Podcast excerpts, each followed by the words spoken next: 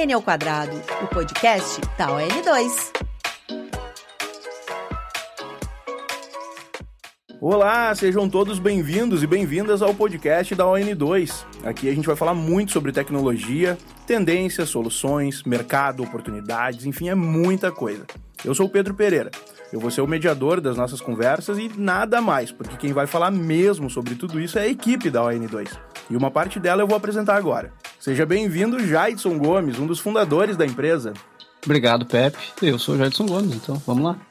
E como o Jaidson falou, né? Você vai ouvir às vezes aqui o Pepe, sou eu, Pedro Pereira. Felipe, sócio do Jaidson, nesse e em outros negócios também e na vida, por que não, né, Felipe? Bem-vindo. Isso aí, muito prazer. Felipe, espero que todo mundo curta aí bastante também conosco. Tá certo. Daqui a pouco você que nos ouve vai entender melhor essa história, por que eles são parceiros na vida, nos negócios e em outros projetos que a gente vai descobrir aos poucos. Hoje é para isso que a gente tá aqui. Bom, e hoje é com o time da casa, mas daqui para frente a gente vai receber outros convidados super especiais que vão trazer os olhares mais diferentes e apurados possíveis em relação a tudo que diz respeito à tecnologia. Além disso, como eu disse, eu estou apresentando uma parte da equipe. Aos poucos, você que nos ouve vai conhecer mais pessoas que ajudam a tocar os projetos fantásticos e também vão chegar para debater temas super pertinentes sobre tecnologia. E como eu falei há pouco, esse episódio de lançamento é para o pessoal conhecer a ON2, saber quem são algumas das pessoas que fazem essa história e, claro, o que faz a ON2. Jaidson, Felipe, contem pra gente sobre o começo da empresa, um pouquinho do que vocês fazem. Pois é, a gente começou, como tu disse, né? Nós somos parceiros da vida aí de longa data, porque na real nós somos parentes também, né? Nós somos primos. E isso às vezes é uma surpresa para muita gente que conhece a gente mais a partir dos negócios né? que a gente vem trazendo. Né? Mas a, gente começou a estudar tecnologia meio juntos, na mesma época, assim, né? Cada um meio de um jeito. O Jadson estava fazendo faculdade, ia fazendo curso técnico, mas a gente foi, foi crescendo dentro dessa carreira e conhecendo a comunidade open source, conhecendo as comunidades mesmo de desenvolvimento, né? E a gente foi se identificando muito com isso. E aí a gente começou com uma nova jornada ali de crescimento de aprendizado que foi justamente com palestras e eventos, né? Então nós íamos muito em eventos e começamos a gostar muito de participar dos eventos, comunicávamos bastante com quem era palestrante, né? Começamos a nos arriscar inclusive a dar palestras por aí sobre assuntos que a gente gostava. Então eu costumo dizer que a melhor maneira de aprender é dar palestra, né? preparar um material legal. E aí a gente começou a se aventurar muito nisso e começamos a aprofundar um pouco mais, né, dentro da comunidade tendo ideias, claro, sempre de coisas legais que dava para fazer. Eu ia fazer a piada ali antes, né? Mais que amigos, friends, mais que parente, não sei, parente, né? Mas eu acho que até antes disso, né, Felipe? Porque sempre que a gente vai fazer uma apresentação, assim, a gente tenta trazer uma, aquelas fotos constrangedoras da, da família, assim, né? Então tem fotos da gente criança brincando e tal. E... Mas na, na real, eu acho que desde pequeno, assim, a gente eh, conviveu muito, né? Ah, como criança e tal.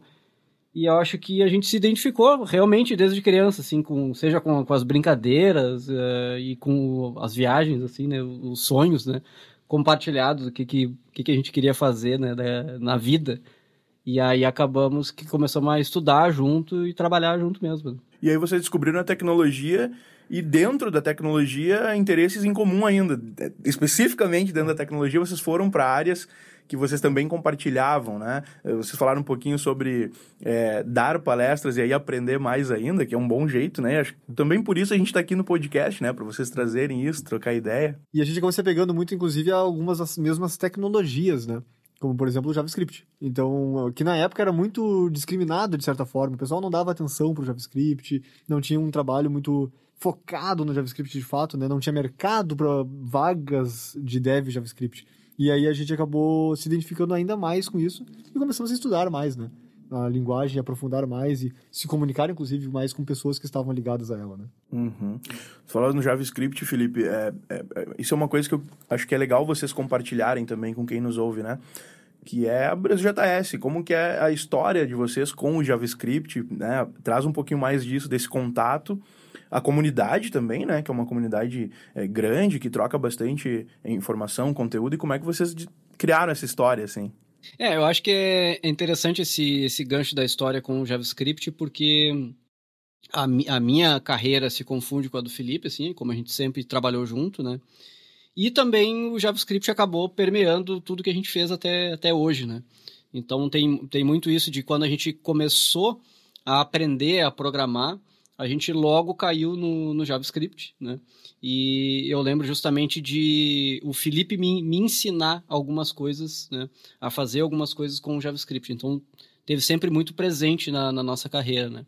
Bom, o Felipe também comentou da parte de participação de eventos e a gente começou a, a ficar ativo nas comunidades de eventos de outras linguagens, né? Mas a gente tinha meio que se encantado, assim, uh, por aquela linguagem que ninguém dava muita bola, né? E acabou que foi, um, foi uma coisa boa, né? Porque essa linguagem, ela é de fato mais fácil de aprender, então a gente conseguiu aprender bastante com a linguagem e a gente começou a não identificar essa linguagem ah, no, nos lugares onde a gente ia, nesses eventos de tecnologia. Até que chegou um momento onde a gente, poxa, lá fora do, fora do Brasil estavam acontecendo alguns movimentos interessantes relacionados à linguagem e aqui no Brasil não. Né? Nessa época a gente já estava um pouco mais maduro, já, já conhecia assim uh, pessoas de fora do Brasil que estavam trabalhando com a tecnologia. A gente, vamos, tem alguma coisa que acho que faz sentido, né? Aí que surgiu a ideia de quem sabe fazer um evento, né, desses que a gente estava participando, fazer um evento dessa linguagem que a gente gosta tanto e que a gente já está trabalhando, mas que não tem no Brasil. Então acho que esse é o, é o início, assim, né? E o que, que chamou a atenção, assim, quando vocês estavam começando a desenvolver ou, ou, começando a usar JavaScript, né? Que tipo de solução vocês encontraram ou qual foi o diferencial para vocês que, que pintou essa paixão, assim? É, eu me lembro que no, no curso técnico a gente estava estudando HTML e CSS, que eram outras linguagens, assim, né? E aí a gente, eu, uma professora inclusive me mostrou um pouquinho do JavaScript, mas muito básico, e eu comecei a ler mais a respeito dele e comecei a ver quanta coisa legal dava para fazer. E aí eu me lembro que eu, os professores até me diziam assim, não, isso aí é uma linguagem que tu usa só para validar formulário, não é uma linguagem de verdade, né? Linguagem de verdade são essas outras aqui que tinham no curso, né? E aí as do curso eu estava fazendo, é claro, mas o JavaScript eu acabei olhando meio que por curiosidade e pensei, não, peraí, tem muita coisa legal que dá para fazer tu conseguia fazer, mudar de cor as coisas na página, sabe? Animação com mouse. E aí eu pensei, não, vou dar uma estudada nisso aqui porque tem coisa aqui que é mais legal. E aí o Jadson e eu começamos a estudar isso, que era muito pouco usado, inclusive, né? O pessoal realmente usava só para fazer validação de formulário, etc. Eu sei que daí a gente começou a estudar mais essa linguagem, JavaScript, e começamos a ver que tinha muita coisa legal para fazer, tinha um movimento fortíssimo fora do Brasil, né? Que estava crescendo cada vez mais, e a linguagem estava passando por uma modificação também. Então, naquela época, não tinham tecnologias ao redor dela. Ela era muito básica, assim. Os browsers interpretavam JavaScript de maneiras diferentes, inclusive. Tu tinha o Internet Explorer, o Firefox lá, uhum. e eles meio que brigavam, assim, né? E aí a gente pegou uma fase muito boa de transformação da linguagem que ela estava ganhando mais maturidade, a comunidade estava ganhando maturidade e a gente resolveu trazer então um evento para o Brasil, né? É. Acho que vale pontuar para quem está ouvindo e também para ti, Pepe, a, a, timeline é isso aí é antes do Chrome existir, o navegador que todo mundo usa hoje. Sim. Isso é antes do Chrome, né? Antes do Google lançar o Chrome, então o Felipe comentou ali Firefox, Internet Explorer, né? Então é um pouquinho depois da guerra dos navegadores, né? Que uhum. foi aí que surgiu o JavaScript, né? Mas também um pouco antes aí do, do Chrome ter nascido. Então a gente pegou um sempre tem sorte envolvida, né? Então, no, no nosso caso de ter criado a JS e tal, a gente pegou justamente esse timing de a, as, as empresas, as grandes empresas estavam apostando no. começaram a apostar, na verdade, no, no JavaScript, né? E os navegadores começaram a ter diferentes implementações e se organizou, né, diversos comitês e padronização das linguagens que são que compõem a plataforma web. Então, nesse momento, a gente já estava um pouco mais além, porque antes disso a gente já estava estudando, né? Então teve, uhum. teve esse timing. Então quando a gente cria a BrasJS, começa a discutir sobre isso, é mais ou menos ali 2007, 2008, né? E ali 2009, 2010 a gente tá bom, vamos fazer algo, né? Vamos fazer um evento. Aí em 2011 nasce, né? Foi mais ou menos no início, maio de 2011, e a gente fez a primeira BrasJS Conf, que foi provavelmente não dá para dizer, né? na, na, época não lembro, mas uh, talvez um dos primeiros eventos de JavaScript né, focados em JavaScript do Brasil. Né? Não, não existia de fato. Talvez um evento de uma linguagem uh, específica ou de web que tinha uma palestra de, de, JavaScript, alguma coisa assim. Mas a gente pegou exatamente o timing, assim, né? Prime o primeiro evento no mundo foi de 2009 para 2010, uhum. né? Que foi a JS Conf americana. 2011 já tem a BRJS Conf no Brasil, né? Uhum. E aí a gente, no primeiro ano, a gente já se consolidou, porque não tinha nenhuma outra, né? Sim. E, e foi muito legal também que a, a Brasil JS já, já viam alguns eventos, como já você comentou, né? E os principais eram uns que rolaram na Europa, acho que uns dois que rolaram na Europa, e esse dos Estados Unidos, né? E aí a Brasil JS, quando surgiu, nós trouxemos alguns palestrantes que estavam lá nessas outras também. E eles nos trouxeram, olha, na Europa, nos Estados Unidos, a plateia é de 200 pessoas, 250 pessoas, né? E o nosso foi na, no primeiro evento, teve 550, se não me engano. Olha só. Então eles já disseram, ó, já foi o maior do mundo que eu vi em JavaScript, né? E isso nos deu um gás ali, né? Nos deu uma mídia até, de certa forma, né? Uhum. E viabilizou isso. Então, essas outras conferências têm uma pegada que é um pouco diferente, onde eles têm menos pessoas, num, num ambiente diferente, né? E a nossa já é mais, tipo, ó, pra comunidade mesmo. Vem a comunidade, vem a galera. E a galera começou a se identificar com o evento, né? Começaram aí. E, inclusive, a gente nunca fez em São Paulo esse evento. Um dos motivos que o pessoal até pergunta muito, né? É porque a gente quer que a Brasil, JS seja uma experiência pra galera, né? Uhum. Então, o pessoal que, tá, que mora em São Paulo faz o quê? Ah, tem um evento hoje, pega um Uber ali, não existia Uber na época, né? Mas pega um carro ali e vai pro evento, pega o ônibus e volta para casa, né? Quando a Brasil JS surgiu e a gente começou, inclusive, no Nordeste, depois trouxe aqui pro Rio Grande do Sul, o pessoal tinha que viver uma aventura para poder ir na Brasil JS. Uhum. Então o pessoal se organizava o ano inteiro, ah, vai ter lá o tal dia de agosto, lá vai ter o evento, já se programava, reservava hotel, reservava host, uh, pegava passagem aérea, né? Então o pessoal já tinha uma aventura que ficava em volta da Brasil GTS, tinha uma experiência em volta dela, né? Isso sempre foi muito legal também. E reforça o senso de comunidade, né? Porque as pessoas já trocam ideia pelo Twitter, pelas redes, combinam quando se encontra, já é um, um outro acontecimento. Quer dizer, uma coisa, uma questão social mesmo, né? Um senso de comunidade mesmo, né? Como é que é a comunidade Brasil JS? Fale um pouquinho sobre o evento daí, né? Passou a acontecer. Começou com 500 pessoas, chegou a quantas pessoas hoje a gente está falando? É, o último foi 3 mil, né? Se não me engano. É, por aí, 2.500, 3.000. Fora quem acompanha online, né? Sim, sim. É, teve anos que a gente teve muita gente. Ah, Teve um ano que a gente transmitiu até pelo Terra, outros anos a gente transmitiu pelo YouTube, né? Eu me lembro que um dos primeiros anos que a gente transmitiu ao vivo foi um dos primeiros anos que o YouTube tinha a funcionalidade de transmitir ao vivo.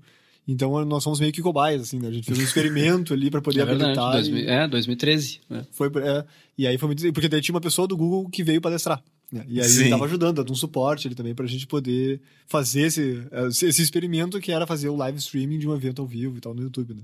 É verdade, bons tempos, né? E, mas a tua pergunta aí, Pepe, da comunidade, eu acho que foi muito isso, assim, né? Porque até como era uma coisa que surgiu no momento da ascensão do JavaScript, né? A Brasil JS Conf nasceu e então muita gente no Brasil acabava confundindo até de Bom, mas ah, existe uma comunidade que é a comunidade Brasil JS, que é a comunidade do JavaScript. Isso, de certa forma, foi bom pra gente, né? Porque a gente acabou criando, de fato, essa grande comunidade. E aí, claro, outros eventos foram surgindo, mas sempre teve muito esse senso de, de comunidade por conta do estilo do evento que a gente fazia, que era um evento não corporativo, né? Então, um evento com foco, de fato, na, no conteúdo que tinha. Então, acho que a, a grande sacada, acho que isso é para qualquer negócio, é a gente fez algo que a gente queria, né? Que a gente queria participar, né? No caso. Então, o Felipe e eu, nós queríamos participar de um evento que tivesse JavaScript como, como base, com palestras de um, de um jeito e o evento acontecendo de um jeito, né? Porque a gente já participava muito de, de outros eventos e tal. Então, foi bem isso, assim, desde o início sempre teve isso e foi até 2019, que foi a última edição presencial, sempre foi assim. Sim, vocês sentiram falta disso e aí pensaram, deve ter mais gente sentindo falta também, né? Já que a comunidade já tá tão né, latente, assim, trocando ideia, deve ter mais gente querendo um evento como esse. E como que foi, assim, para dois desenvolvedores, de repente são organizadores de um evento? Como é que foi essa, é- é- essa descoberta, assim, né? Desse, desse talento, dá pra falar, né? Um evento desse tamanho, imagina. É, foi, foi um desafio, né? A gente foi se descobrindo e foi aprendendo sobre o mundo de organização de eventos, que é um mundo extremamente complexo, né? Inclusive dizem que é uma das áreas mais difíceis de se trabalhar. A gente só descobriu isso quando já era tarde demais. mas, mas a gente foi trabalhando e nós fomos no- nos identificando mesmo muito com isso, né? Então a gente gostava realmente, como nós sempre gostamos de atuar com a comunidade, né? Tinha essa questão de conhecer as pessoas, conhecer palestrantes. Eu sempre comentei também que na nossa área, assim, é legal que os nossos heróis, digamos assim, eles são vivos, né? São pessoas Sim. que fizeram coisas incríveis e foi só há 10, 15 anos atrás. Então a gente tem a oportunidade de conhecer, não é alguém que escreveu um livro há 200 anos, sabe? Então a gente conseguia ver, pô, temos a oportunidade de trazer uma pessoa incrível aqui pro evento e conhecer a pessoa, e jantar com a pessoa, né? A comunidade tinha acesso a conversar com a pessoa, tirar foto, então era muito legal, assim, né? E ao mesmo tempo tinha também o poder de descobrir talentos na comunidade. Então tinha muita gente ali que era muito desconhecido, mas era, manjava muito, né? E daí eles conseguiam chegar no evento ali e eram pessoas que conseguiam ganhar um pouco mais de voz, conseguiam ganhar um pouco mais de presença e alcançar mais pessoas também. Algumas dessas pessoas depois vieram da palestra também, né? Cresceram na comunidade ali pela sim. convivência da Brasil JS, enfim. Sim, sim. Sempre foi muito gratificante, inclusive, quando alguém chega no evento e diz: Ah, eu vim aqui ano passado e conheci meu novo empregador, sabe? Consegui, eu conheci a empresa onde eu estou trabalhando agora. Inclusive pessoas que foram para fora do país. Né? Teve gente que foi trabalhar numa empresa fora do país e depois voltou para o evento, para visitar a família já, né? Uhum. E pro evento também, meio que conhece, conseguiu graças a isso. Isso é muito, isso é muito gratificante, assim, de ver acontecendo. É, e que histórias vocês lembram, assim, do aprendizado, dificuldade, perrengue, ou pessoas que vocês conheceram e que sem a Brasil GTS não teriam conhecido, né? Esses expoentes, né? Como tu falou, o Felipe, enfim, como é que... Uh, que histórias mais vêm, assim, quando vocês lembram da Brasil GTS?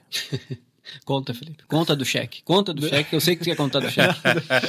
ah, nem lembrado, nem tinha pensado nela, tá? Mas tem tantas, foram tantas histórias que.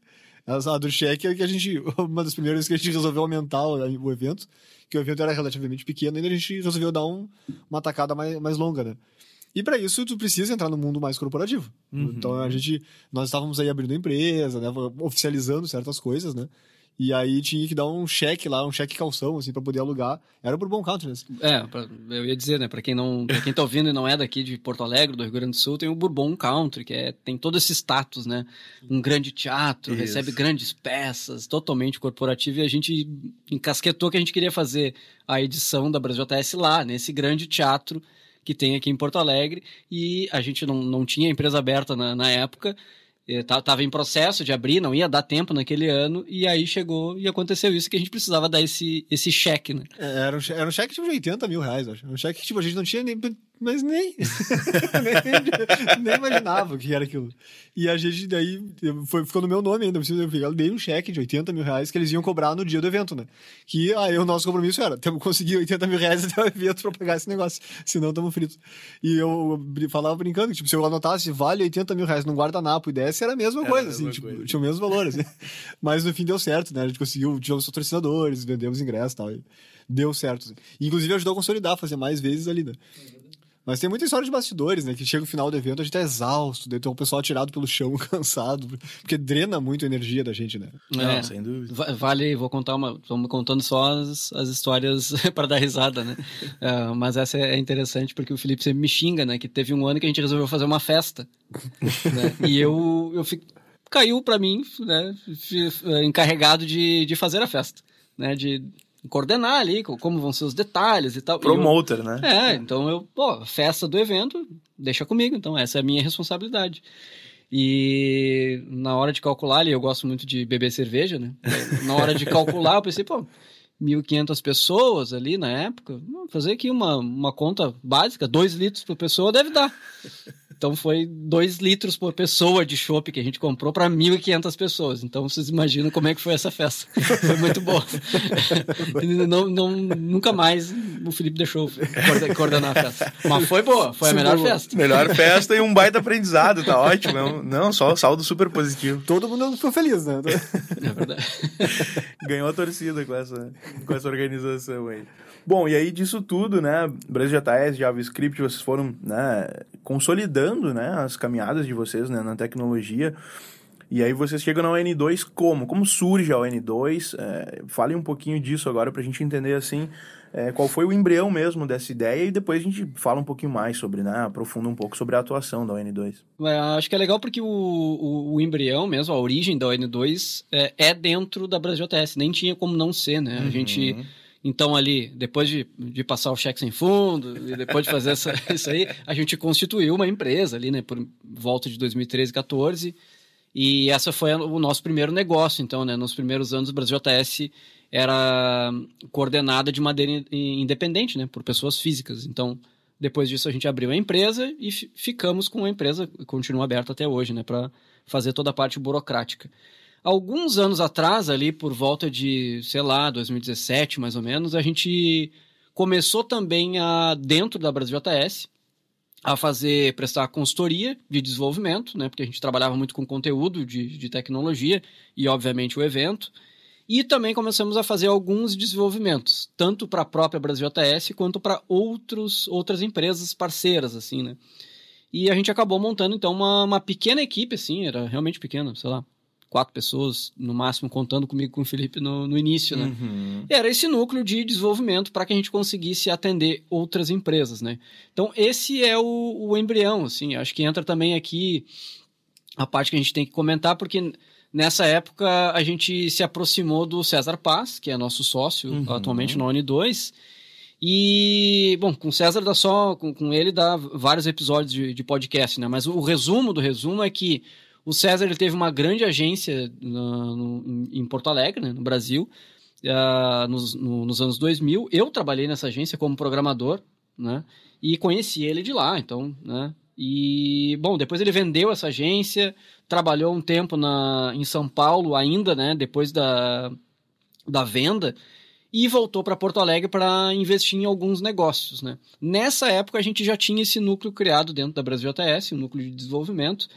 E quando eu vi que ele voltou para Porto Alegre, ele estava investindo em alguns negócios, eu marquei um papo com ele, falei com o Felipe, disse, olha, vou falar com o César Paz para ver se tem alguma possibilidade. E ali a gente se aproximou, assim, demorou um, um tempo ainda, mas a gente começou como Brasil JS a participar de algo que o César estava criando na, na época, que era esse, hoje a gente chama de EcoSys.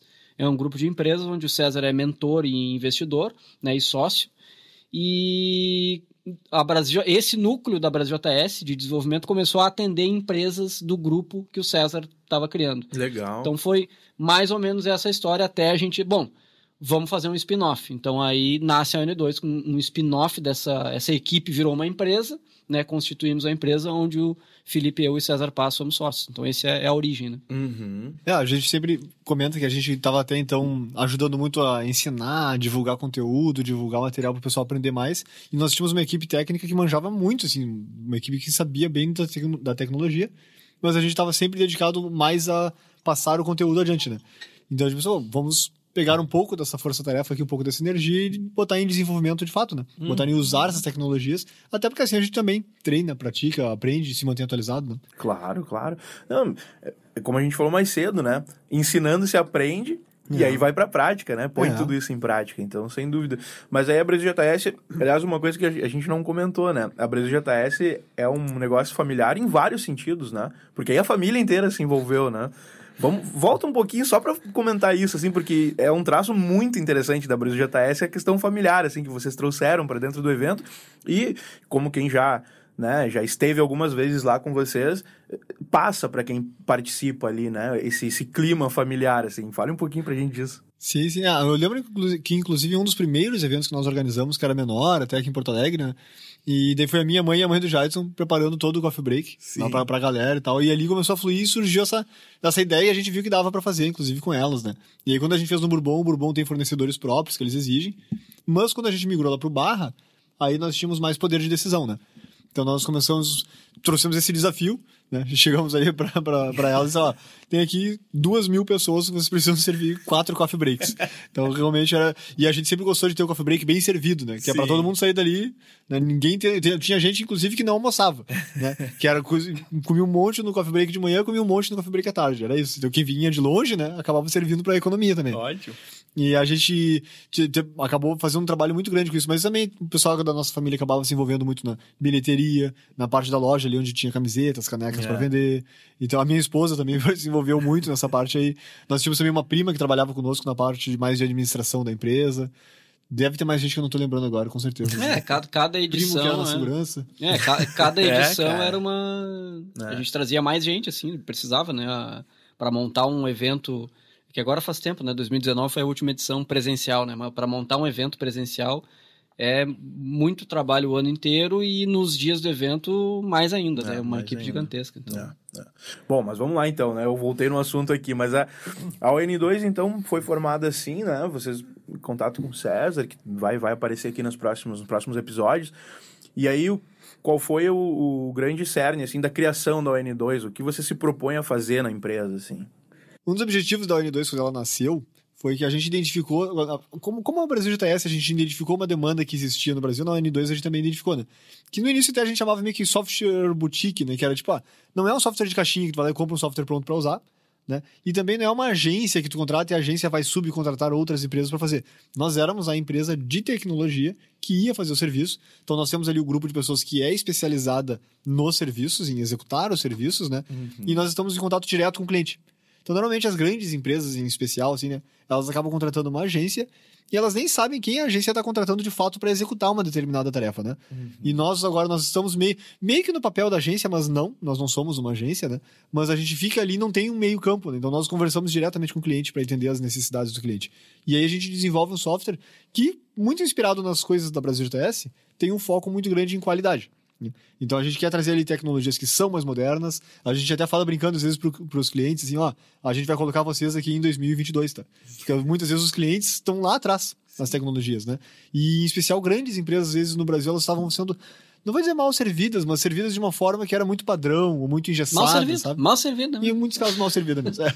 Sem meias palavras. E a, gente, e a gente nota isso, é muito nítido, sabe? A gente vê que ah, muitas agências por aí, elas querem ganhar dinheiro, né? Então elas vendem coisas com super faturada, muitas, mais, muitas horas a mais do que necessário, uma tecnologia que é muito antiga, porque é o, é o que eles têm de dev na empresa. Então, ah, vamos seguir fazendo o que a gente já tem, sabe? E aí nós viemos com outra premissa. Ó, não, a gente vai dar aqui uma solução que é melhor, que vai te deixar preparado aí para mais 10 anos adiante, porque é uma tecnologia nova que está sendo pensada para isso. Nós temos especialistas que vão entender a tua dor e vão resolver o teu problema. Então é uma outra, uma outra proposta, né? Uma coisa que é um pouco não é uma agência e está diferente do que as empresas de tecnologia estão por aí fazendo. É, e, e também não é uma não é uma fábrica de software, né? A gente também não, não segue uh, tem daria para encaixar assim, né? Alguma parte até dá para encaixar, mas uh, não somos agência, mas também não somos fábrica de software, né? Então a gente fica num acho que um, um bom exemplo é que a gente presta consultoria, mas uh, nós mesmos que desenvolvemos. Então acho que esse é o grande diferencial, porque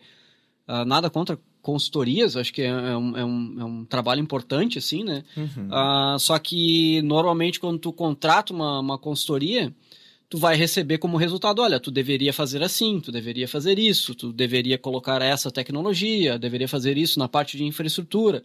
E bom, e aí tu tem que fazer, né? Uhum. E pela nossa experiência na, na execução, acaba muita coisa acaba desvirtuando. Então a gente se posiciona como nós somos a consultoria, né? Então a gente vai dizer o que, que é melhor para ser feito em termos de tecnologia, mas a gente também executa, né? E normalmente também utilizando, se posicionando nisso que o Felipe estava comentando, a gente fica no, no, meio, né? A gente tem uma camada, obviamente, precisa ter uma camada de gestão com o cliente, uhum. né? Para fazer o, uh, desenvolver os produtos de tecnologia, mas muito pensando no, no futuro mesmo, né? Então, acho que no, o grande diferencial da, da ON2 hoje, sem, sem querer ser marqueteiro, nem vender Não, nada... a gente tem que falar da empresa. É, é de fato vender software de qualidade que está pensando no longo prazo, né? Então, nada que a gente faz, claro, tudo sempre uh, de acordo com, com as necessidades do cliente, mas é pensando no, não em resolver o problema só agora, é no resolver agora, mas já pensando, tá, mas em, dois anos, em cinco anos? Uhum. E como a gente atende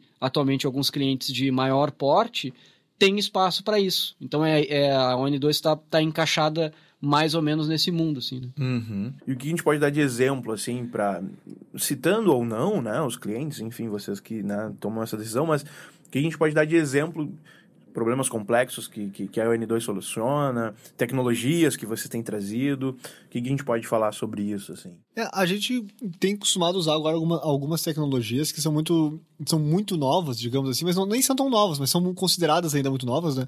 Porque são tecnologias que são consideradas novas, inclusive, no próprio Estados Unidos, por exemplo, ou na Europa, né? São tecnologias que... De Edge, são tecnologias de ponta e também de... É, o nome é Edge, uh, Edge Infrastructure, Edge Technologies, Edge... Enfim, tecnologias que ficam na beira, né? Uhum. Lá na ponta. Então, a gente acaba utilizando tecnologias que são muito de ponta e trazemos elas para o Brasil. Então, muitas vezes no Brasil tem uma certa carência disso também, né? E a gente tem uma galera ali, a nossa equipe técnica, que gosta disso. Então, eles realmente gostam da tecnologia, né? E aí eu, nós tentamos, inclusive, pegar projetos que são mais legais. Ah, tem, há uma tendência, assim, porque quando a gente vê, pô, aqui tem, um, tem uma carência, tem uma necessidade de resolver um problema de uma maneira melhor. Tu te engaja mais, sabe? Tu pega, pô, vamos fazer um negócio legal aqui porque dá, sabe? E aí a nossa galera se engaja mais também, né? Então tem vários problemas ali que muitas vezes, inclusive, o pessoal já estava acostumado a resolver de um jeito e a gente chega e não, vamos fazer assim, ó. Agora, as empresas estão começando a fazer isso aqui lá fora, já provaram que funciona, não é experimental, Né? Uhum. É novo, mas não é experimental, é de, tem confiança, né?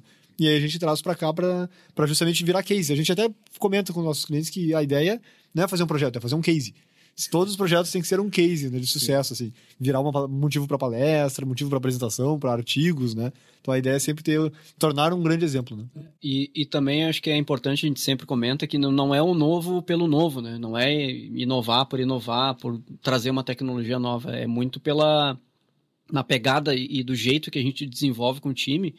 É muito assim de experimentar quando, quando dá para experimentar, Uhum. né? E, e saber de fato aonde que a gente consegue encaixar, né? Então não, a gente não vai usar, vou citar algum exemplo aqui, a gente não vai usar Next.js porque é o hype do momento. A gente vai usar porque a gente já testou, a gente já experimentou, a gente já fez projetos tanto ah, internos quanto para clientes, a gente já sabe o que, que funciona e o que, que não funciona. Então é mui- muito nessa pegada, assim. E em tecnologia é, é engraçado, às vezes é contra-intuitivo, mas tem muito isso de. Tem, tem vezes que, que precisa ser mesmo, né? De. ah, tem uma coisa funcionando, deixa ali desse jeito, ou ah, a gente sempre fez assim, vamos fazer assim de novo. E só que às, às vezes não precisa ser assim, né? Às vezes a gente tá, vamos resolver o problema com a melhor ferramenta possível, né? Seja pro, pro time, né? Pro time conseguir utilizar uma tecno, te- tecnologia mais moderna e seja para a empresa. Bom, em 2, 5, 10 anos a empresa ainda vai continuar, né? Ah, não vai cair no que o Felipe comentou antes de, pô, empresa ali com tecnologia de 20 anos atrás. Então a gente normalmente faz isso, né? E acho também para te responder, a gente, a gente pode falar, acho que hoje os nossos principais clientes são Toyota e Quinto. Quinto é uma empresa da Toyota. Então a gente lida com, com problemas que são complexos por, por natureza, assim, pelo, pelo tamanho do negócio, né? Então nada, né? Eu sempre brinco com o time, né, a gente não pode nunca subestimar. né? Às vezes é um problema, a gente não, acho que isso aí parece fácil de resolver, né? Uma planilha que vem daqui, um, um sei lá o que que vem dali. Não, calma. Vamos que deve ter uma área a, a o que, que mais, tá impactando no né? que aqui? Como é que essas coisas estão conversando? Exatamente. Um- de- deve ter um processo, e sempre é. Sempre, não, mas peraí, isso aqui tem um processo que roda dentro de uma área. Bom, então vamos falar com a área. Aí a área diz, não, mas peraí, isso aqui é um sistema legado que existe há 25 anos que é controlado pela outra área. Bom, vamos falar com a outra área e a gente vê, bom, aquele probleminha que era simples, na verdade, não, ele é realmente mais complexo. Nesses casos, em- algumas vezes é, bom, deixa assim isso aqui por enquanto, vamos, fa- vamos focar na, em resolver o problema aqui de uma outra maneira, né? Então, E aí, o problema, geralmente, como tu falou, se torna complexo, né? Começa assim, se torna complexo.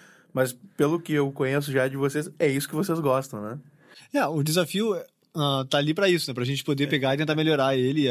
e a gente sempre tenta evoluir e encontrar soluções para essas coisas. E é divertido, né? A gente, quem gosta, assim, acha divertido, né? E a gente comenta também que quando tu faz direito, desde o início, assim, tu vai ter uma manutenção muito mais fácil depois. Então, quando chega uma necessidade de mudar algo no futuro, não é dois meses com um custo lá em cima, sabe? Que é o que às vezes os clientes são mais acostumados. É uma coisa que quando vem é pontual, sabe? Pega menos pessoas para fazer, em uma, duas semanas tá pronto. Então, tu ganha muito. Por anos, tu vai acabar economizando nas manutenções e evoluções, coisas que te dão retorno. Então, tu gasta menos para coisas que te dão mais retorno, por anos. Então, é um investimento que faz todo sentido, sabe? E as empresas ah, no Brasil, assim, elas estão começando a entender isso agora. Porque até então parecia valer mais a pena tu manter o antigo, né? Porque tá funcionando. É aquele negócio, né? Que nem a tartaruga em cima da árvore. Tu não sabe como é que ela foi parar lá. Mas tu deixa, porque se alguém botou lá, tem um motivo, né? Isso. Então, E se não- tirar é pior. pois é. Então, na, na dúvida, deixa, né?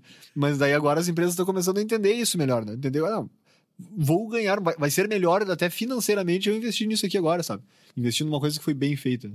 É legal, é interessante isso, né? Até por vocês terem essa, essa pegada da, da consultoria também, né? Da, da relação com a empresa, com quem toma decisão, com quem observa o mercado, porque aí vocês conseguem perceber essas nuances. Assim, o mercado está percebendo que vale a pena, né? Tá entendendo o nosso lado, dá para dizer assim, né? Que vale a pena realmente fazer bem feito para depois ter uma sobrevida muito maior, né? Sim, é o tipo de economia que às vezes não se paga, né? Quando economiza na qualidade, né? É. É, e o. Claro, né, a, entidade mercado que o Felipe conversou, falou é, é subjetiva, né? É. Não, não é não é todo o mercado, mas acho que a, como empresa a gente tem procurado se posicionar no mercado que enxerga isso.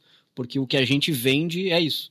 É software de qualidade, é software escalável, é da maneira que a gente acredita, né? Sem camadas extras desnecessárias, é um processo mínimo de gestão e um foco e liberdade na hora de construir software. Né?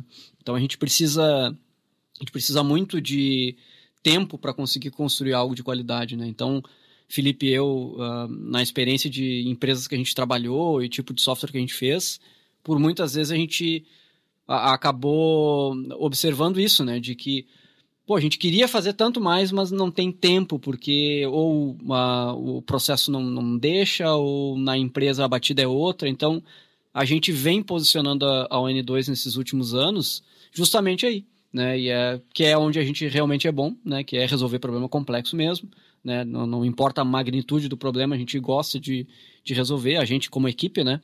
Como empresa, e a gente tem que se encaixar no, no mercado que a gente quer, né? Porque é, continua existindo, né? Não, não adianta, mercado, sei lá, mercado aqui do sul, onde a gente está, é muito diferente do mercado, sei lá, de São Paulo, do, do Nordeste, né? E, enfim, a gente tem que acabar encaixando onde a gente quer ir, né? E a, uhum. por enquanto estamos conseguindo. É, e até vale comentar que o Jadson e eu, nós temos uma longa história aí de trabalho técnico de verdade, né? Mão na massa, assim, e tal. Uhum. Então, a gente sempre comenta que nós passamos aí por startups, nós passamos por grandes empresas internacionais, nós passamos por agências, e a gente descobriu tudo que tem de ruim nelas, né? A gente aprendeu um monte de coisas ruins nelas e a gente não quer essas coisas ruins na nossa empresa. Então a gente já a empresa já nasceu com o intuito de ter essas coisas corrigidas, né? Como os sócios, os dois dos sócios da empresa são técnicos, têm um background técnico muito forte, aí, com 15 anos de experiência mais, a gente sabe as dores que quem é dev enfrenta, né? As vontades que a gente tinha na época e não conseguia satisfazer, como já você comentou. Então a gente sempre tenta levar a empresa nessa direção para atender isso e não criar as frustrações que a gente acabou criando aí, né? Montanhas de frustrações ao longo dos é, anos. E esse, inclusive, é o nosso discurso na, quando a gente faz uh, alguma entrevista técnica. Uhum. Uh, tem ali o setor de pessoas e tal, mas quando a gente vai fazer a, a, a entrevista mesmo com a pessoa, a gente sempre fala isso, né? E no processo que a gente criou de nessa parte de pessoas, justamente a gente fez questão de manter, né? Tem que ter uma entrevista comigo e ou com o Felipe, às vezes nós dois, justamente para que a gente consiga dar uma trazer essa nossa visão. Agora com o podcast vai ajudar também, a gente pode mandar o link do podcast. Isso. Mas uh, de trazer de fato isso, assim, que é uh, basicamente assim, a gente quer, e a gente faz, né, na Nine 2, eliminar camadas desnecessárias, assim, né? Acho que é muito pelo nosso background, tanto de vida, eu, Felipe, quanto de... na, na vida profissional também, de uhum. desenvolvendo tecnologia. Então a gente elimina as camadas. Então a gente acaba, a gente traz como um atrativo para as pessoas, né, para quem a gente quer que trabalhe com a gente, uma coisa que a gente também acredita que na nossa, quando a gente trabalhava, uh, teria feito muita diferença, né, que é, olha, primeiro lugar, é, a nossa empresa ela é horizontal na, no, na parte de, de time, né? Então, todo mundo vai trabalhar junto, vai discutir junto, inclusive Felipe e eu, né? Uhum. E a gente traz isso como, como uma vantagem. Assim, olha, os sócios da empresa são pessoas que trabalham com tecnologia, trabalham há muito tempo, como o Felipe comentou, mas estão no dia a dia, né? Então, não tem aquela coisa de a pessoa é júnior, aí ela tem que pedir para a pessoa que é trabalhar na gestão de projetos, e a gestão de projetos precisa pedir para operação, e aí sim chega no Felipe, que é o CTO. Né? Então, esse tipo de coisa a gente basicamente abomina. O que o Felipe comentou antes, a gente sempre brinca que a gente tem uma cartilha do, do que não fazer na empresa. Às vezes a gente não consegue, mas na maioria das vezes, no que é realmente importante, a gente tenta se, se adequar. E é sempre muito com essa pegada, assim, ó. Se é desnecessário, e a gente acredita que essas camadas mais burocráticas são totalmente desnecessárias, acabam né, impactando uh, de maneira ruim os projetos, uhum. né? Quando uhum. tem uma, alguma hierarquia desse tipo e tal. E, bom, estamos ali no, no, dia a dia trabalhando todo mundo junto como um time só, né? Então isso tem se provado. A gente já tinha essa ideia no início, né? Mas estamos indo para o quarto ano de empresa e continua funcionando, então estamos fazendo certo, eu acho. É, e também, assim, como uma empresa de tecnologia, a gente vê que uma das nossas responsabilidades é se adaptar. Então a gente está sempre olhando para dentro de casa para se adaptar rápido. Né? E um dos nossos objetivos assim é manter a galera feliz trabalhando, porque quem trabalha feliz trabalha melhor, trabalha porque gosta, sabe? E nós vivemos numa época que a, a tecnologia está muito concorrida, né? Então o pessoal acaba migrando de empresas para lá para cá e a gente gosta da ideia de manter coisas mais a longo prazo, né? Então Nós gostamos de. Por isso que nós mesmos participamos, às vezes, às vezes não, sempre, né? Das entrevistas, assim, para poder mostrar pra pessoa, inclusive, assim, ó. E esse discurso que eu tô te fazendo aqui agora não é marketing pra tu entrar, depois que tu entra é outra história. Não. Tu vai ver que é assim no dia a dia, sabe? E até é curioso que algumas pessoas vêm, às vezes, de uma com mais experiência, 10 anos de carreira, vêm de um ecossistema que é mais tóxico, assim, mais complexo, né? Quando entra na empresa, eles demoram um tempinho pra entender que realmente é assim. Né? Então eles ah, pedem, ah, vou ter que sair aqui duas horas agora pra poder fazer uma coisa fora, tá? Meu, minha- só me avisa e vai, sabe? Não tem pedir, sabe? E ah, depois eu pago essas horas. Não, é muito mais tranquilo, assim, é porque a gente sabe as necessidades das pessoas e eu prefiro que a pessoa esteja bem, que a pessoa esteja confortável, se sinta segura, né? Então a gente tem essa mentalidade, né? E aí houveram momentos, conforme a empresa foi crescendo, que nós vimos assim, ó, vamos ter que ceder para algumas coisas. Por exemplo, nós não tínhamos nenhum gerente de projeto, né? E nós nunca gostamos da ideia de GPs, assim, porque sempre tem uma certa treta que rola, assim, entre GPs estão só fazendo o trabalho deles, eu sei. Sim. Mas há uma comunidade, assim, um nível, o jeito que os GPs trabalham, né, no mercado. E a gente viu, não. Chegou um ponto que a gente precisava de um e a gente não gostava da ideia. Né? Então, quando a gente abriu as vagas para começar a trazer algum GP, na entrevista a gente já dizia: olha só, precisamos de alguém que faça um papel de GP, mas é outra coisa, tá? É, é- é- Esquece tudo que tu aprendeu. Exatamente. né? Tu vai chegar assim, ó, com a cabeça fresca e eu quero que tu invente uma coisa nova, sabe? Ó, eu quero que tu chegue aqui, vai, vai nos ajudar na parte de gestão dos projetos, mas assim, ó, não é o que ó, tu tá acostumado a ver lá fora, né? E a gente quer que tu invente uma metodologia se for preciso, invente um, né? E é um desafio. Então a pessoa acaba até entrando mais motivada, né? Então houveram camadas de pessoas assim, que acabaram entrando que não estavam nos planos inicialmente, mas como nós já desde o início, desde a entrevista, deixamos bem claro, ó, é um desafio de fazer ser diferente, a empresa é hori- horizontal, queremos que tu entre para nos ajudar a manter isso, não para desfazer isso. Então quem entra já entra com essa mentalidade e se torna um multiplicador dessa cultura também. É, né? isso que eu ia perguntar, como é que tem sido o efeito disso, né? No caso do gerenciamento de projetos, por exemplo, né? Que vocês trouxeram é, o caso. Co- Como que essas pessoas, ou essa pessoa, encarou esse desafio, se sentiu mais motivado, conseguiu desconstruir um pouquinho como é feito lá fora, para trazer uma cara ao N2 para isso? Como é que tem se desenvolvido isso? Sim, é sempre desafiador, né? Inclusive, a gente está sempre descobrindo e inventando ainda. né? Então, conforme vai crescendo mais, vai surgindo mais times, mais demandas, mais projetos, né? Então, tem ferramentas que a gente adota também, né? Que a gente acaba utilizando no dia a dia, às vezes contrata, às vezes decide usar uma ferramenta ou não. E elas vão nos ajudando realmente. Então, ferramenta de RH, ferramenta ali do financeiro.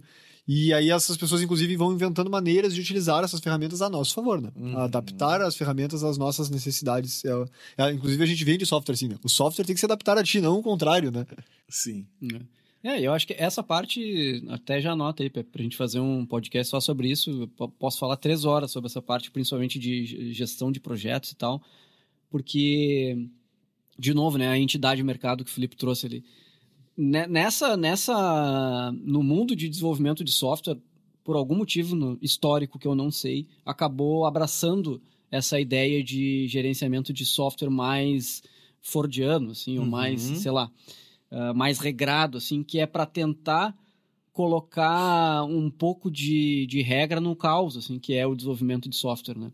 Então, se a gente for olhar aí literatura, tem, sei lá, quantas metodologias, é Scrum, é Lean, é não sei mais o que e tudo mais, e, na minha humilde opinião, assim, de, de ter trabalhado com todas essas metodologias, ah, isso, o problema para mim é o objetivo, que o objetivo normalmente, e aí é a entidade mercado que tem esse objetivo, é não só controlar a pessoa, mas sim também trazer, tirar o máximo da pessoa, né? E dos times, para que as pessoas consigam fazer mais. né? Uhum. Então, normalmente, ah, os problemas que a gente identifica na, nessa camada de gestão de projetos acabam ficando girando em torno disso, né? Então, é a pessoa que está ali fazendo microgerenciamento, porque ela tem numa planilha a tarefa X que deveria estar pronta ontem e não está, então a pessoa vai ali e vai cobrar. Esse é o, o, o trabalho da, da pessoa, né? Só que em desenvolvimento de software, na, na, na realidade, não é assim, né? Então, ah, hoje a gente, né? Hoje, desde que a ON2 nasceu, a gente traz isso como um objetivo principal, que é deixar as pessoas trabalharem da melhor maneira possível. Né? Então, ah, muita gente não, não concorda com, com esse pensamento, assim, mas, ah, de novo, a gente tem feito assim e funciona. Então, Uhum. é para o jeito, para o que a gente se propõe a, a fazer, para o jeito que a gente toca a empresa e o desenvolvimento de software, ah, por mais que a gente tenha problema aqui, problema ali, a gente acredita muito ne- nesse jeito de fazer, que é o contrário do que a entidade de mercado faz, Sim. que é inventar de colocar uma metodologia que é para primeiro para extrair o máximo de uma pessoa, que para mim isso aí já está errado, né? Por que, que tu vai extrair o máximo da pessoa? Uhum. Ela tá ali para trabalhar, para fazer sei lá o quê, sabe? E, e também a parte do controle, do, do, do microgerenciamento. A gente trabalha com um time que é muito responsável, né? Cada um tem a sua tarefa, cada um tem os seus objetivos e, e vai fazer aquilo ali, sabe? Então a gente não precisa. Isso entra muito no que eu comentei antes, que é tudo que é desnecessário a gente tira. Uhum. Então a gente, pro jeito que a gente faz na nossa empresa, isso é desnecessário. Então, voltando ao que o Felipe falou na- nas entrevistas, foi acho que é o processo de, de, de entrevista mais longo, inclusive, de trazer alguém ah, de mercado com experiência, né, com algum tipo de experiência para tocar projetos, né, mas com uma visão, olha, precisa ser diferente, né, mas a gente explicando, ó, precisa ser diferente porque não funciona desse jeito, né, Uhum. na nossa empresa, no jeito que a gente desenvolve. Então, O Felipe comentou que a pessoa leva um tempo para entender que realmente funciona daquele jeito, né? Mas às vezes é porque todas as outras empresas, ou quase todas, Sim. para não fazer uma, uma injustiça aqui, realmente prometem uma coisa e entregam outra ou não entregam, né? Sim. É, eu sei que vocês têm uma visão é, crítica, digamos assim, uma visão né, mais, mais é, conservadora em relação a isso, porque as empresas realmente, ah, estilo uma grande empresa aí, né, de trabalhar e tal, que, que- como é que vocês veem isso e como é que vocês trazem isso para o N2 no dia a dia? Essa questão do horário, por exemplo, não ser tão rígido, né, e daqui a pouco realmente...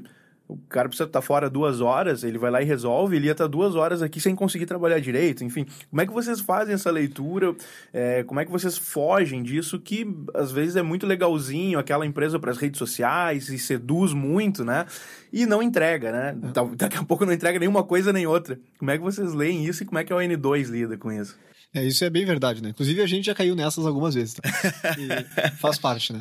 Mas a, a gente pensa bem isso. ah, É melhor que a pessoa esteja trabalhando se sentindo segura, confortável, né? Do que tá trabalhando realmente pensando num problema que tá vivendo na vida pessoal. Então é melhor que a pessoa resolva o problema dela e depois volte com tranquilidade ali, vai se sentir mais acolhida, né? Então para nós é muito mais conveniente isso aí, sabe? E o- a nossa área de desenvolvimento de software, assim, brincando ou não, ela é muito focada na mente da pessoa, né? É, a pessoa, é um trabalho que a pessoa executa com a mente. Ela precisa estar com a mente num bom estado de espírito, bom- calma, tranquila. E para nós isso é muito mais conveniente, né? Como nós focamos mais na qualidade, não é a toque de caixa, né? não é a velocidade, mas sim a qualidade junto com, com né? claro, alinhamento, prazo e tal. E aí o que a gente trabalhou, inclusive nessas metodologias que nós estamos desenvolvendo, apropriando dentro da empresa, né? aplicando dentro da empresa, adaptando, elas trazem muito a comunicação como chave. Então, o principal ponto aí é a comunicação, tá? Se a pessoa precisa sair, ela, ela não precisa pedir permissão por isso, mas o ideal é que ela avise, pelo menos, ó, não vou estar disponível aqui nesse momento, assim, assim, assim. E aí, beleza. Normalmente é muito tranquilo, assim, sabe? E as pessoas acabam percebendo isso. de- Então, ah, muitas foram as vezes que alguém vinha pra nós ali, ah, tá aqui o. o- como é que é o. Nem lembro o nome mais agora. Atestado médico. Ah, tá aqui o atestado médico. Ontem tive. Que atestado médico? Ah, eu confio em ti, sabe? Tá, entendi, tu precisou, tá, tudo bem, sabe? Então, e tem pessoas que optam, né? Tem pessoas que são mais noturnas. Optam por trabalhar à tarde e à noite. Não tem problema, né? Se tu se sente mais confortável assim, vai aproveitar mais o dia assim, tudo bem. Ou precisa sair por algum motivo pessoal, né? Então a, a gente opta por isso, assim, nós primamos pela qualidade de vida da pessoa e daí o que por consequência traz uma qualidade melhor de trabalho também. É, e eu acho que é, que é interessante isso, né? Porque eu acho que o Felipe comentou, acho que o, o principal é isso, é confiança, né? Então, tem que ter uma, uma confiança ver- verdadeira, né? Não adianta ser a confiança, tu dizer que ah, na empresa a gente baseia as coisas na confiança e tal. Tem que ser algo que precisa ser genuíno, né? Como, como qualquer coisa. Mas eu acho que esse, essa questão, assim, converso muito também com outras pessoas que, enfim, empresárias aí, ou gestoras, e é engraçado, eu observo que normalmente tá no. É um problema muito. que tá na base, né? Que é a base de, do controle. Então, a, essa escola, assim, digamos, de pessoas empreendedoras, de querer de alguma maneira estar no controle e ter o controle do que as pessoas estão fazendo Uhum. para garantir alguma coisa, né? Uhum. e também de tirar, de alguma maneira, métricas, mesmo que as métricas sejam irreais. Né? Então, eu observo muito isso nesse mundo, observo muito isso no mundo corporativo, que é essa necessidade de ter um controle que, na real, é um controle totalmente falso, porque não existe. E aí eu trago um exemplo aqui que eu estava conversando com um amigo aí, que eu não, não vou citar o nome, mas um amigo que tem, também é empresário e tem a empresa dele, a gente discutindo no, no churrasco, assim, né? Ferrenhamente sobre visões diferentes de como lidar com a equipe, né? E. Ah, porque. Aí ele comentando, né? Porque, pô, não, não dá assim, Jadson. Pô, se a pessoa disse que ia fazer em cinco dias e levou sete, não dá. Não, não, não, não pode ser assim. Pô, não sei o que, blá. Eu perguntei, assim, tá, e se ela fizesse em um? Tu ia dar folga de quatro dias pra ela? Não, não, aí não dá. Não, se ela fez em um, tá muito bom. Tá muito bom, e aí nos quatro ela vai pegar e vai fazer mais. Tu, Tá, mas olha o que, tu tá falando. Né? E, de novo, é também uma, uma empresa que é, desenvolve software, né? Então a gente ficou nessa, nessa discussão e, de, de novo, a, por, isso, por isso que eu digo que o problema é a base.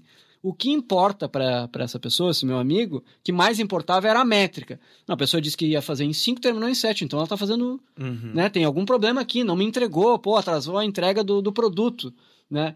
Só que em desenvolvimento de software, como o Felipe comentou, a gente trabalha com, com a cabeça. A pessoa, ela pode, de fato, estimar que ela vai levar cinco dias e ela pode resolver em uma hora, Uhum. né? E aí, o que, o que que tu vai fazer? Aí volta para o problema da base, que é, eu preciso tirar o máximo das pessoas. Uhum. E se a pessoa então fez em uma hora algo que era para ser em cinco, que bom, vamos botar mais tarefa para essa pessoa fazer, para extrair ao máximo.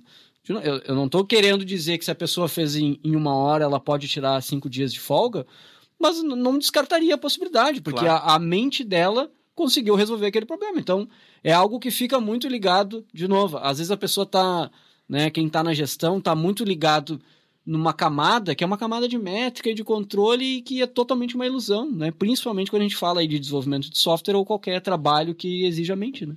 E também não quer dizer que sempre que tiver um, um desafio é, estimado em cinco dias, ela vai resolver em uma hora. É aquele problema, aquela questão, ela identificou, ela tinha uma solução, ela tinha um background ali que possibilitou que ela resolvesse em uma hora, né? É, É. difícil. Por isso que é difícil estimar também, né? Sim, Até porque na nossa área, muitas vezes, a parte do resolver um problema é entender ele e estudar ele. Uhum. Então tu olha para um problema e pensa, hum, vou levar aqui cinco dias para fazer.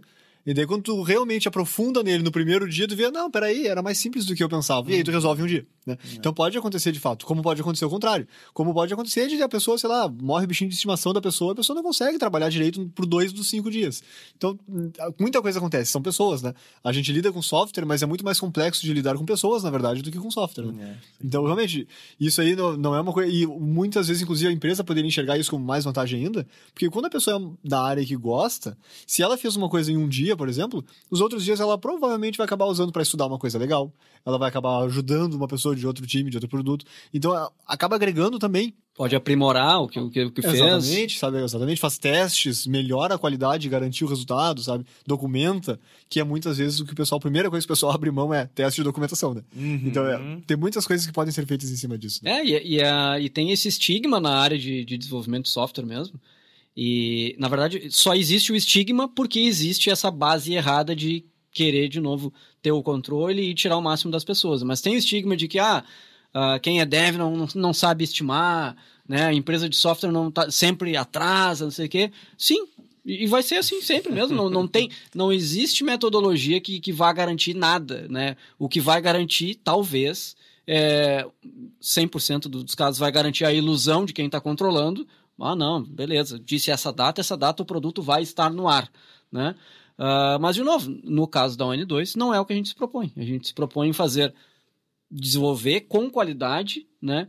Procurar ah, ter uma, uma expectativa alinhada de, de prazo. Obviamente, a gente não, não sai desenvolvendo e entregamos quando der, né? Sim. A gente tem uma camada de gestão mínima para conseguir Sim. conseguir extrair assim, tá, mas vamos, vamos estimar isso aqui, mais ou menos quanto vai dar, ou e, e também tem muito da ah, a gente tem essa liberdade, a gente trabalha assim que é uma conseguir trabalhar em conjunto. Então, por exemplo, uma pessoa vai desenvolver algo, é muito importante, muito importante essa funcionalidade para o cliente, né? Em cinco dias tem que estar no ar, beleza? Ela pode fazer uma análise, olha, beleza, acho que eu consigo fazer em cinco dias. Chegou no primeiro dia, ela viu, hum, é muito mais complexo do que eu pensava, né? Uhum. Então, aí que tem que ter uma maturidade do time, porque essa pessoa, né, que é o que a gente faz no N2, ela vai dizer, olha só, não vai dar para entregar isso aqui, mas eu sei que é muito importante, preciso de ajuda. Então tá, então vamos vamos ajudar, vamos trazer mais pessoas para conseguir resolver aquele problema aí dentro de um, de um, de um Claro. prazo, né? Então vai muito desse, desse equilíbrio, assim, né? De que envolve maturidade, envolve confiança e envolve não ficar olhando para métrica que não existe. Né? Uhum, perfeito. E, e, também dentro do. A gente sempre tenta fazer esse planejamento, esse cuidado, por, por isso que eu comentei, né? A, a, comunicação acaba sendo a principal chave de tudo ali. E uma boa parte dessa comunicação influencia, inclusive, para evitar horas extras, evitar final de semana trabalhado, evitar ir madrugada dentro trabalhando, sabe? Que é outra prática muito comum em muitas agências e muitas fábricas de software. Então a gente não. A gente substitui aquela ideia da pizza e Coca-Cola de noite para tu trabalhar madrugada uhum. dentro pela ideia de tu ir para casa, né? Yeah. É. tu faz o que tu quiser, não. Pode comprar uma, uma pizza quiser, e uma Coca-Cola. É, se, se glamorizou muito a ideia da pizza por baixo da porta, né? É, Tinha um amigo que brincava com isso. É, não, não dá, sabe? Então a gente, a gente prima muito por isso, né? E aí, quando tu faz uma organização assim, e quando tu é franco, quando tem uma comunicação muito aberta, tu ou trouxe pro cliente dizendo, ó, oh, vou precisar de mais alguns dias, ou realmente, ó, não vai dar, então tá atrás mais gente durante o horário de expediente uhum. pra trabalhar, né? E aí, então, tipo, a gente evita ao máximo, assim, e não só por evitar, não é por birra, mas por organização mesmo. Não precisa. Se tu faz direito, realmente acaba não precisando, sabe? É. é e na. Só para fechar esse, porque acho que é engraçado também contar. Na ON2 aconteceu uma vez. Nós estamos indo pro quarto ano. Aconteceu uma vez da gente pedir pizza. E essa vez, e, e, trabalhamos um pouco a mais do horário, assim, de noite, né? Porque era um, uma coisa que envolvia uh, migração e parte de infraestrutura. Mas Felipe e eu estávamos juntos. Uhum. Eu lembro que eu mandei a pizza para casa do Felipe e também comprei uma para eu comer e para as pessoas que estavam envolvidas eram duas pessoas e a gente resolveu o problema mas de novo aí que tá a maturidade né da gente olha pessoal isso aqui é, é algo uhum. que é crítico é um problema a gente tem que resolver e bom como ficamos até tarde vamos fazer isso né mas é, era uma era de novo é uma questão que vai muito mais de novo de maturidade para bom não, não dá para deixar fora do ar o, o site X então vamos resolver, né? Uhum. Mas. E confiança, né? Saber que todo mundo estava comprometido, né? Sim. E, e também confiança de que eles sabiam que aquilo ali era uma, era uma exceção. É. Né? Eles sabiam que não era uma regra, né? Que não deveria se tornar uma regra também. Uhum. É. Tanto que foi uma vez só, né? Felipe tava falando em comunicação, né? E dá pra ver que quem tá nos ouvindo já sacou que os guris entendem tudo de comunicação também. Eu falei para vocês que era pouco tempo que a gente tinha aqui, embora não parecesse, a gente ia conversar e não ia ver o tempo passar. Mas por uma primeira conversa para a estreia do nosso podcast, né, deu para ter uma boa ideia do que vem por aí. E, e, além disso, a gente ainda vai receber muitas, muita gente aqui, muita fera aqui da tecnologia, da cultura digital, empreendedorismo, enfim, muitos assuntos que deu para ver que os guris também adoram e vão pintar aqui no podcast. Obrigado, viu, Felipe, Jaidson. É o primeiro de muitos, né? Preparem a voz aí. É, verdade. Obrigado aí pra quem tá, tá ouvindo. Vamos trazer aí bastante conteúdo e tudo mais. Muito obrigado aí pela audiência e obrigado pelo convite também.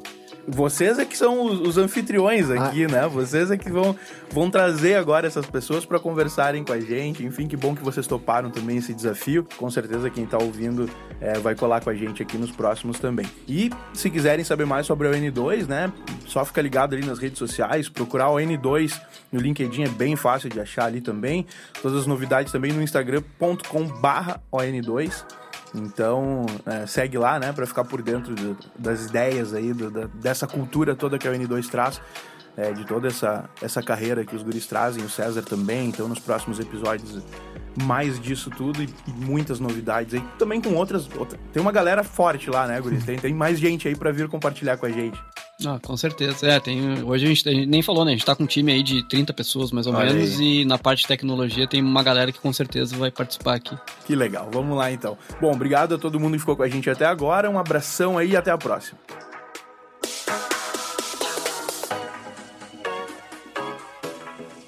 N ao Quadrado, o podcast da ON2.